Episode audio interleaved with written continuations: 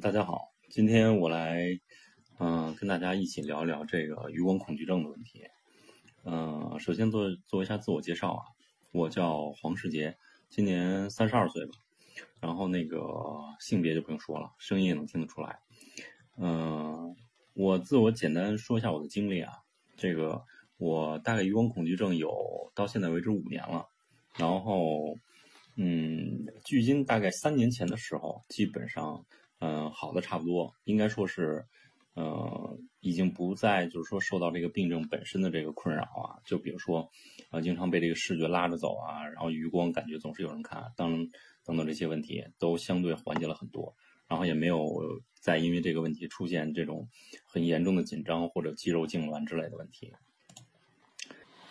然后距今这个。两年两年半前的时候，也就是一五年的七月份呢，然后我换了一份工作，然后就是我现在一直在做的工作，然后当时也是在这个问题已经彻底得到改善之后，那不能说彻底啊，就是得到改善之后。然后我才有勇气去换的，要不然我根本无法说接受一个新环境，因为你在老的环境里边，很多人起码认识你了，然后他不，他只会知道说你这个人很怪啊什么之类的，但是他不会对你有很多误解。但是如果你要去了新环境的话，很多不认识你的人知道了这个问题，呃，就是他们感受到了、感觉到了这种异样的感觉的话，他们可能会认为你有点问题，这个可能代价会大一些，就是在我看来，嗯。然后当前的这个工作跟学习的状态基本上都是比较不错的，因为业余时间我也参与一些学习之类的，然后也跟很多的人接触，然后工作当中接触也是一个需要接触人很多的一个工作，嗯，现在基本上跟人啊沟通啊交谈，然后以及这个环顾四周之类的这些状态都是相对来说比较正常的。我还记得大概就是在我发现自己有这个问题的时候。嗯，我刚才说了是在五年前，然后，嗯，当时就是首先感觉就是首先自己的眼神，然后经常是收不回来的。然后如果我跟两个人以上的人交谈，就是如果我只一对一的交谈还好，如果跟两个人以上的人交谈，我的眼神总是会不自觉的把注意力放在第三个人身上，但是我又想尽力克制自己，就装成好像我跟你在交谈。然后这个当时是非常非常纠结的一个问题。然后人多的情况，比如说周围有很多的人，那就。更明显了，不自觉的这种余光啊，或者注意力就被拉伸到了其他人的身上，然后对这个男的也是如是，但是对女的要要要明显更重一些。我觉得这应该是这个就是吸引力相关的一些问题，毕竟就是异性对自己来说的这个吸引力会更强一些，所以更容易牵引你的这个注意力，这个很好理解的。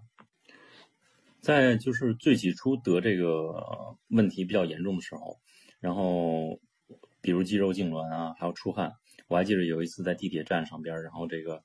嗯，当时有一个女的，然后其实长得并不好看啊，然后那个，但是她确实是让我引起注意力了。然后当时我根本就视觉，只要是一抬起头来，然后不自觉的就往她那里拉伸。然后当时我就好紧张，那那是我最最紧张的一次，当时满头大汗，连那个女的都觉得。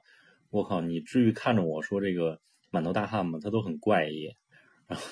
然后当时确实非常非常尴尬的。然后后来我自己长时间，然后意识到这个问题之后，我建了一个群，然后也跟网上搜集。那个时候其实是才刚刚确定自己得的这个问题叫余光强迫症，也叫恐惧症。然后建了一个群，然后建了一个群，后来这个呃群里边的很多朋友互相之间聊天然后嗯。我发现很多的人因为这个病都是回避自己的这个工作，然后甚至是朋友圈，甚至还有人因为这个问题，然后把工作辞掉了，然后基本上自就是自闭在家呀这种情况，然后挺多的。然后当时我就首先第一感觉就是大家都在逃避，然后其实很多人特别想出来，然后但是逃避就是临时可能让你觉得轻松一点，什么也不用看了，然后这个自己的世界自己能掌控。然后，但实际上，最终我觉得这样本身根本就没有从本质上解决这个问题。然后，最终你回归到社会的时候，相反，你因为逃避你的自闭自封，然后你回归社会的时候，你再一次面临全新的东西的时候，然后你这个问题反而会变得更严重。这个在逻辑上和现实当中也是这样的。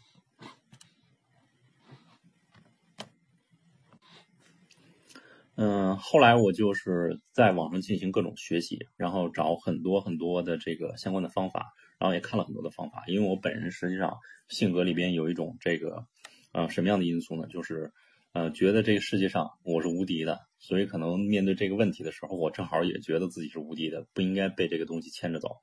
然后后来我就，呃，开始的时候我是强制性的让自己去装成一些样子，或者说强制性的去让把自己的注意力拉回来。但是我发现那个效果其实适得其反的。然后后来我读了很多的东西，知道这个心理疾病实际上不是通过这种方式来治疗的。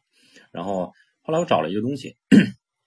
然后那个叫那个森田疗法啊。这儿我先不说这个吧，我先说一个经历吧。然后那个我记着，我不是说我中间也有一些学习的这个呃这个时间段嘛。然后有一次在上课的时候，然后嗯，当时是我没有带书，然后老师。是让这个全员这个必须要拿书看，我忘了具体内容了。但是呃，然后当时借书的时候，然后那个就是不得不去借嘛，因为老师要求。然后我就跟一个男孩，然后就坐在一桌上，要求看这书。然后当时我记着我的行为，其实呃后来回想起来，就是将自己内心所有的想法、意愿还有。嗯，内心所有的注意力全部都主动释放出来。比如说，我主动跟那个男孩接触，然后主动问他问题，然后主动的去看他。如果想看他，我就主动看他。然后我发现那一天晚上是我第一次发现我有能力从这个症状里面逃脱出来。当时的心情，我真的是真的是无法想象的。现在我都是非常清晰这件事情的。然后后来回到家之后，然后我没有跟任何人说，因为其实我知道另外一个概念，这个后边可能会跟大家聊。然后，嗯，我没有跟任何人说，但是那天晚上无比的释放，跟家人面前我也一点儿再也没有一点点这样的压力。然后那天晚上是我第一次知道原来这个有办法。起初我真的其实也是找了很长时间，挺灰心的。然后很多的方法试也不是很有效。然后最终，嗯，通过这么一个现象，然后我知道是可以的。然后后来我就用这种心态，然后坚持了一段时间，很短啊。然后，嗯。就，但是还是在找更多具体的方法，因为这个方法并没有说百分之百去解决掉这个问题。然后后来我去找，然后，呃，可能很多人都知道有森田疗法这个这个方法，应该说很多得这个问题的人大概，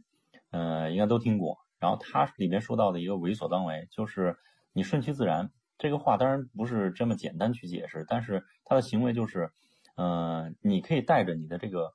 病活一生，你不要认为它本身是你的病，因为世界上任何一种行为，在他的眼里边，呃，当然现在我也是一样认为说，呃，所有的事情它都有存在的原因，它不是病，也许，也许它可能只是一种必然会在这个世界上存在的东西，我们没必要把它当当成病。我们把这个欲望恐惧症当成病的时候，其实是一种现实的价值观，好像告诉我们不应该这样做，不应该那样做，但实际上也许它不是病。然后你就需要用这样的心态来告诉自己，自己不是得病。然后我